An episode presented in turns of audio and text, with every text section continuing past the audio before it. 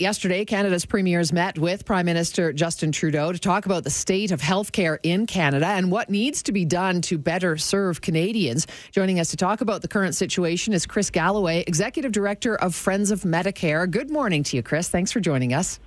Good morning. Thanks for having me on. Before we get going, can you break down, uh, you know, Friends of Medicare, what exactly you do, what you stand for?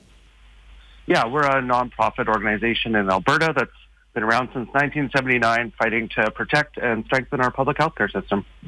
All right, let's let's talk about the current situation for Alberta's public health care system. Uh, what support mm-hmm. do we need from feds? And uh, in your opinion, uh, what we did here will that support be enough that was announced? Yeah, we've been saying for a long time that our healthcare system is in an urgent situation. We're in a short staffing crisis throughout the province. We're needing urgent action to deal with it, which means both levels of government sitting down like grown-ups to discuss what Albertans actually need for our healthcare. So we're glad they finally met yesterday. Uh, it was a long time coming. We're glad that the Prime Minister finally proposed some sort of proposal, but based on the reaction we watched yesterday here in Ottawa, it doesn't look like we got very far. The premiers don't seem very impressed.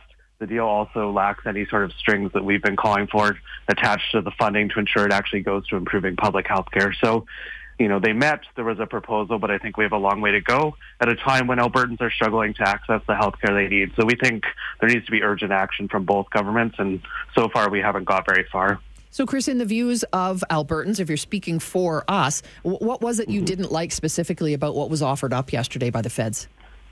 Well, it's definitely a lot less money than uh, the provinces were looking for in terms of that percentage of cost sharing uh, between the provincial and federal government, which is, you know, the federal role has decreased steadily over decades uh, in terms of that percentage. But also just there's a lack of details. There's talk of, you know, future bilateral agreements to work out priorities and just really a total lack of discussion about the money actually going into the public healthcare system. You know, Premier Doug Ford was asked about whether the Prime Minister even raised that, and he said, no, we didn't talk about public versus private. Uh, we didn't get there. So we're very concerned. We don't want a blank check handed out to premiers to spend on whatever they want uh, we actually need that money injected into the public healthcare system right now. Speaking with Chris Galloway, Executive Director of Friends of Medicare. And Chris, we're lasering in and focusing on Alberta, which makes sense with our listenership and, and where we are. But this is not a, a, unique problem to Alberta, is it? So, so to a certain extent, uh, this is something that uh, you know we share in common with every other province and territory. Is is that not the case, or do some provinces and territories uh, have a better situation? Yeah, there's no doubt everyone's struggling right now with issues, especially around staffing and short staffing, which is why we need federal leadership. We can't be in a situation where provinces are competing back and forth for skilled healthcare workers is what we're seeing right now. You know, you know, BC has announced some initiatives for doctors and other workers that are, you know, people in Alberta are thinking about moving to BC for those jobs.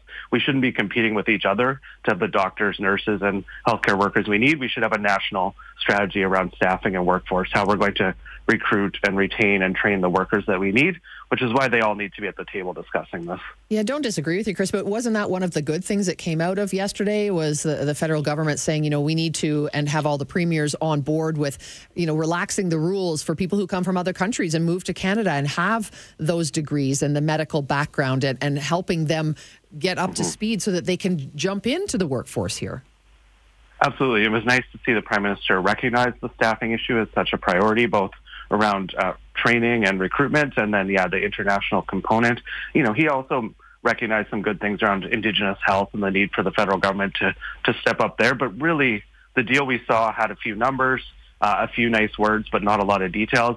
And the reaction from the premiers was, we're not very impressed, but we'll look at it in the coming days. So it feels like we have a long way to go before we, we get to any sort of deal we can comment on because, you know, so far we've seen a few words uh, and one meeting.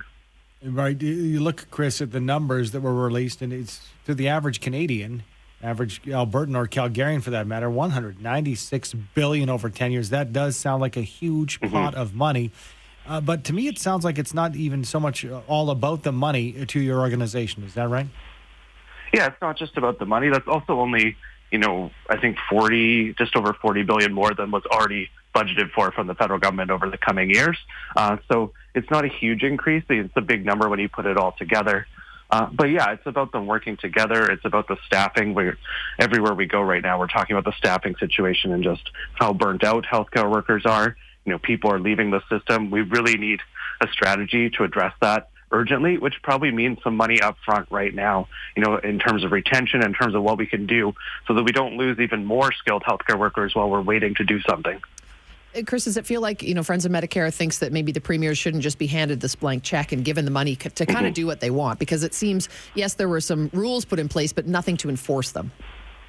Yeah, there, there was no clear guidelines, no rules. There's no enforcement or accountability currently. We think there needs to be because we don't want to be in a situation where they don't even have to spend it on healthcare. You know, it comes through the transfer to the provincial government, uh, but what's the accountability that it even goes to healthcare, let alone the public healthcare system, rather than just accelerating their privatization schemes in some of the provinces. So we think there needs to be strings attached and a commitment from both sides that this money will actually go to frontline healthcare that Albertans need.